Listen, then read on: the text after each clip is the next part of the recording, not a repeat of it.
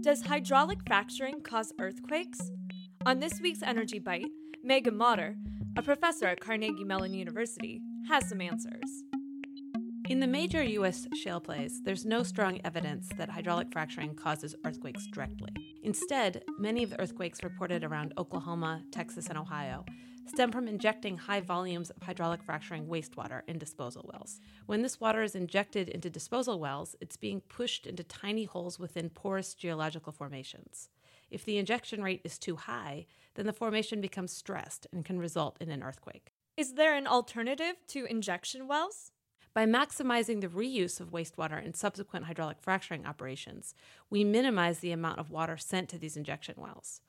We can also develop new water treatment technologies that remove all the contaminants from water and allow us to safely discharge clean, fresh water into streams. More research and development will help respond to the concerns some have about hydraulic fracturing operations and related activities.